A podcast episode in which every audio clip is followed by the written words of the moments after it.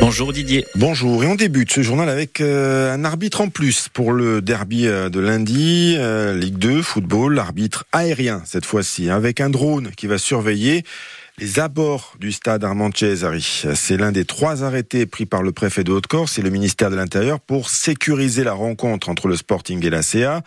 Des mesures plus habituelles ont été prises, comme l'interdiction du déplacement des supporters d'Ajaccio ou encore l'interdiction des fumigènes. L'autorisation de drones, elle, a déjà eu lieu depuis le début de la saison de Ligue 2. C'est pas une première, hein. C'était lors du match Caen Saint-Etienne, mais la rencontre se jouait à huis clos et les supporters visiteurs étaient autorisés à faire le déplacement. Alors, pourquoi avoir décidé de mettre en place une surveillance par drone ? En interdisant quand même le déplacement des asséistes. Pour Magali Chappé, qui est la directrice de cabinet du préfet de Haute-Corse, les deux mesures sont en fait complémentaires. C'est un moyen comme un autre de compléter notre dispositif, mais le drone en lui-même ne nous paraît pas suffisant au regard des expériences passées et du classement du match à un taux de risque de niveau 4 par la DNLH. Le drone participe à l'ensemble du dispositif de sécurité. Évidemment, on aurait préféré être dans un esprit un petit peu différent et ne pas avoir à mettre en place ce dispositif. Forcément, c'est quelque chose qu'on regrette. Mais compte tenu des conditions actuelles, il est clair qu'on veut absolument éviter tout risque. C'est aussi pourquoi on va poursuivre le travail qu'on a engagé avec les clubs notamment pour faire en sorte que les matchs à venir se fassent dans un esprit beaucoup plus festif, avec des relations un petit peu différentes entre les deux supporters, ce qui nous permettra de ne pas avoir à mettre en place ce type de dispositif. Et le derby entre le SCB et la CA sera bien sûr à vivre lundi soir sur RCFM. Ce samedi, c'est en tout cas préparation au repos pour les joueurs. Pour beaucoup d'entre nous, c'est le moment, le samedi, où on fait un tour dans les grandes surfaces. Et pour les personnels du groupe Codim, le groupe Casino, c'est toujours l'interrogation. Casino est plombé par une dette colossale, 6 milliards d'euros. Le groupe est dans la tourmente. 288 magasins sont repris au plan national par Auchan, Intermarché et Carrefour. Mais pas encore, sous près de 1300 salariés de la filiale à part entière de Casino sont concernés. Dans 4 hyper, 9 super, et 2 drives ainsi que 3 caches. Pour l'heure, une procédure de sauvegarde est lancée. Elle s'achève le 25 février. Mais l'Assemblée de Corse, qui était restée muette jusque-là, est sortie du bois. Réunie en session, elle a voté hier une motion pour apporter son soutien aux employés, mais aussi pour évoquer les tractations en cours qui excluraient le magasin Géant Casino de Mezzavie. En Corse, la situation de reprise n'est donc pas claire. Le président de l'ADEC, le conseil exécutif, Alex Vinciguerra, a expliqué qu'un consortium local travaille à la reprise des casinos en Corse, lisant une lettre hier à l'Assemblée.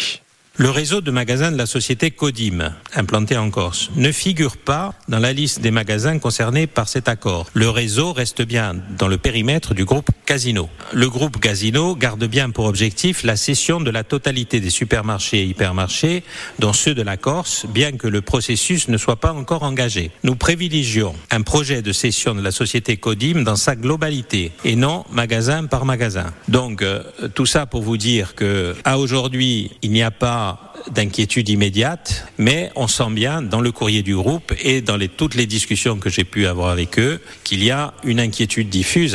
Et puis suite à l'annulation d'une centaine de traversées entre la Corse et la Sardaigne depuis le 1er janvier, Corinne Font se mobilise après avoir bloqué symboliquement le port de Propriano. Souvenez-vous, c'était le 23 janvier. Ces militants basés dans l'extrême sud ont tenu une conférence de presse hier à Bonifacio. Ils annoncent avoir sollicité les deux compagnies maritimes qui relient la Corse à la Sardaigne, la Moby Line et Incnusa Line, en vue d'élargir la concertation autour de la récente dégradation des rotations entre les deux îles. Ils annoncent aussi vouloir rencontrer les candidats à l'élection régionale en Sardaigne, élection qui aura lieu le 25 février, puis questionner à l'Assemblée de Corse sur l'état d'avancement du groupement européen de coopération territoriale qu'il avait mis en route en 2015.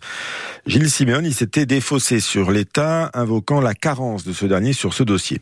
Du coup, par la voix d'Olivier Sauli, Corinne Font appelle l'exécutif de la collectivité de Corse à prendre ses responsabilités et à tenir ses promesses.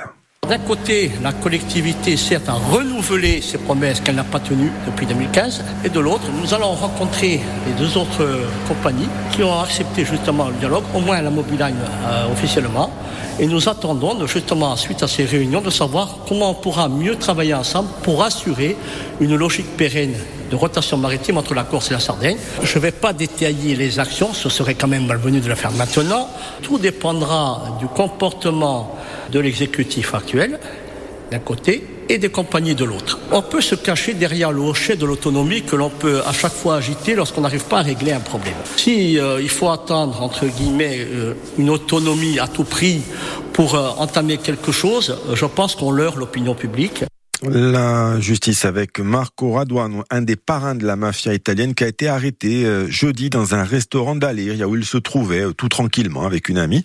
Europol le présente comme dangereux, faisant partie des criminels les plus recherchés. Cet Italien de 40 ans est considéré comme l'un des chefs de la Società Foggiana, active dans la région des Pouilles.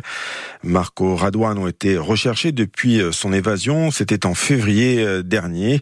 Il s'était évadé d'une prison de haute sécurité de Sardaigne où il purgeait une peine de 24 ans. Il doit maintenant être extradé vers l'Italie.